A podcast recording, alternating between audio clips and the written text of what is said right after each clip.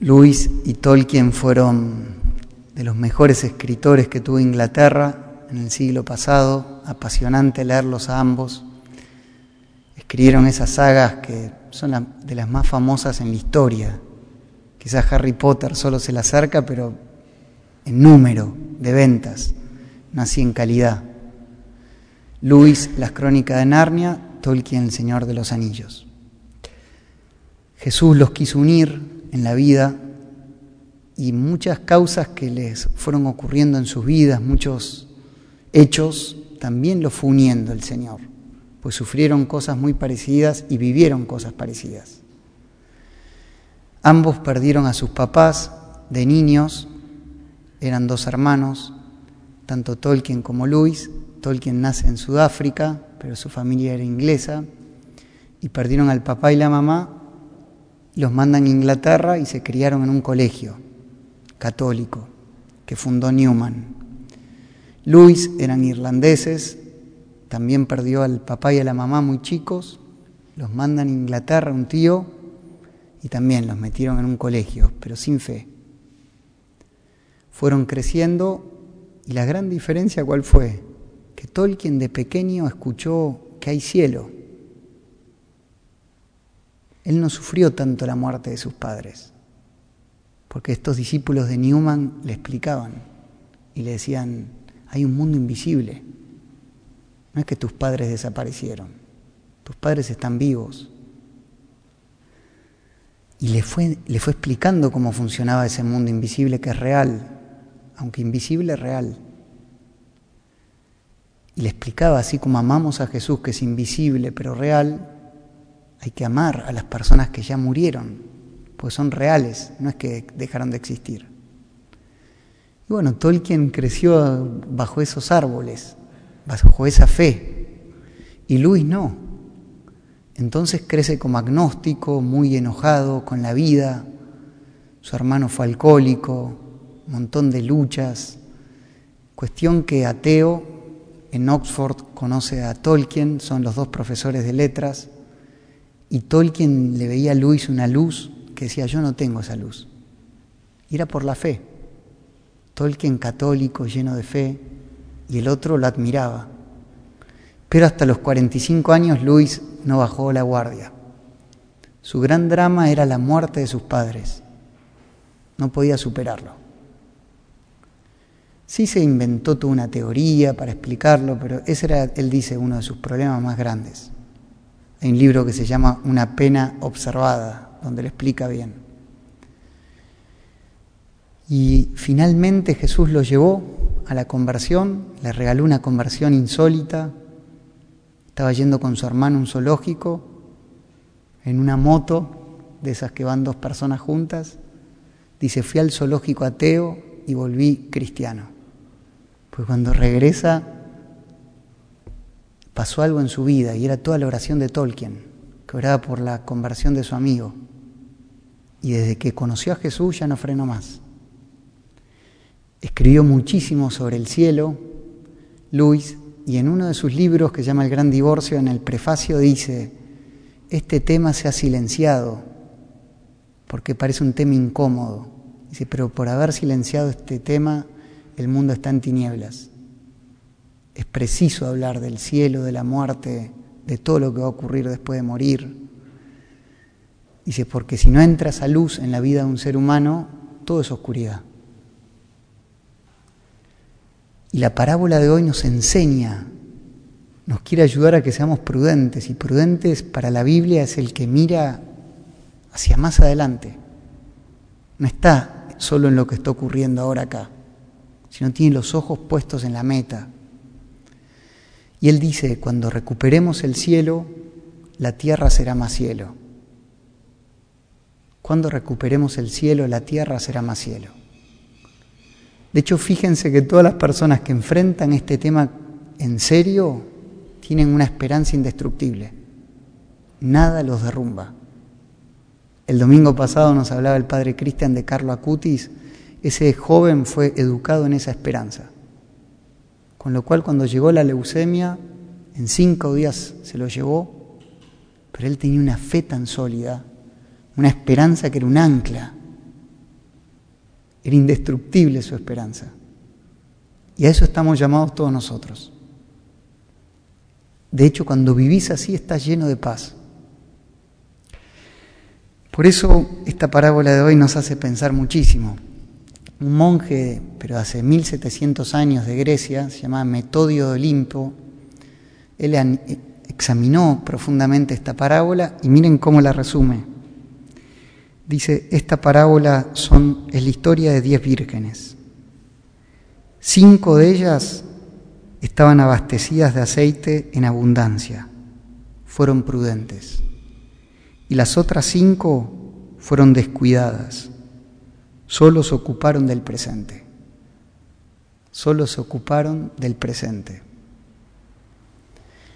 Lo que él nos quiere decir es que esas chicas necias no pensaron en la venida de Jesús. Dijeron, nosotros estamos bárbaros ahora en la fiesta, esa fiesta duraba entre tres y cinco días. Entonces nunca sabías en qué momento venía el esposo. Era una sorpresa para la novia, sabías que iba a venir de noche, pero no sabías qué noche. Y bueno, cinco se quedaron con las lámparas apagadas. Llegó el Señor y se quedaron afuera de la fiesta. Lo que nos hace estar despiertos es meditar en las promesas de Jesús. Es algo sencillo, meditar es pensar. ¿Y en qué hay que pensar? En lo que nos prometió Él. Las promesas de Jesús son verdaderas, nunca te miente. Cuando Él te dice, esto es así, es así. Cuando vos meditas sus promesas como son verdad, es lo que tu corazón más desea y se empieza a alegrar tu corazón. Porque te estás ocupando no de un futuro próximo, pues es verdad que una vez vive en el presente, pero hay gente que vive en el futuro, pero está angustiada, que irá a pasar el año que viene. Y si me muero, y si me pasa esto y lo otro. Es un futuro lleno de miedo.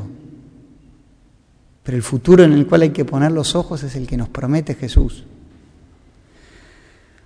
Un lugar donde Él nos habla clarísimamente de eso es en la última cena. Su última noche aquí, en Israel, ya el día siguiente subía al Calvario a morir y les dijo cosas muy, muy profundas a sus amigos. Y en Juan 14 les das esta promesa. Juan 14 del 1 al 6. No se inquieten ni teman. Crean en Dios, crean también en mí. En la casa de mi Padre hay muchas habitaciones. Yo voy a prepararles un lugar y cuando ya esté listo, volveré a buscarlos, para que donde yo estoy estén ustedes. Ya conocen el camino. Y Tomás le respondió, ¿cómo vamos a conocer el camino si no sabemos a dónde vas? Y él le dijo, yo soy el camino, la verdad y la vida. Solo esos seis versículos, si uno se los aprende, entra una luz en el alma y les propongo que este, esta semana nos la aprendamos de memoria. Dice el Talmud, que es el comentario de los hebreos a la Biblia, cuando unas palabras de Dios reposan en tu mente, en la memoria, progresivamente bajarán al corazón, las vas a amar y después van a alcanzar la inteligencia, las vas a entender. Primero memorizalas, después las vas a ir amando y después las vas a entender. Y van a ver que es así. Les los desafío a que memoricen. Si hemos memorizado tantas cosas, a veces algunos. Una vez le pregunté a un chico quién era el 5 independiente en el 96. Lo sabía. Yo dije, esto ya es demasiado. Es verdad que era hincha independiente fuerte, ¿no? Yo también, pero imagínense, no lo sé, el 5 de hoy, de independiente. Pero él sabía hasta el 5 del año 96. Y bueno, si tenemos memoria para esas cosas, ¿cuánto más para las cosas de Dios? Aprenderse esos versículos que recién les recité de memoria. Van a ver que en ustedes se va a ir iluminando el corazón. Al inicio uno no entiende, porque es medio oscuro las palabras de Jesús. Pero más vas orando con eso, van a ver que se enciende una lámpara. Y si vos oraste con esos versículos del Rey, cuando Él te venga a buscar, vas a estar iluminado, lleno de luz, no vas a tener miedo. Porque miren lo que dice, yo te voy a preparar un lugar con mis propias manos. El cielo es una habitación preparada por sus manos. Cuando ya esté lista vendrá a buscarte. Miren qué detalle de cariño. No te pido que vayas hasta ahí, yo te voy a venir a buscar. Como el buen pastor carga la oveja, yo te voy a llevar. Cuando ya esté todo listo, yo te voy a venir a buscar. Y miren lo que dice, para que donde yo estoy estés también vos. Quiere compartir con vos el resto de la eternidad. Eso es el cielo. Llegar a verlo a Él cara a cara. Estoy leyendo la historia de Bernadette, esta niña de 14 años en Francia, pobrísima. Pobre, no podía comer, ni pan tenían para comer. Comía todos los días un guiso que era agua con un poco de sal. Medía un metro cuarenta porque no se pudo desarrollar bien, asmática, mil cruces, pero un 11 de febrero se le apareció Nuestra Señora.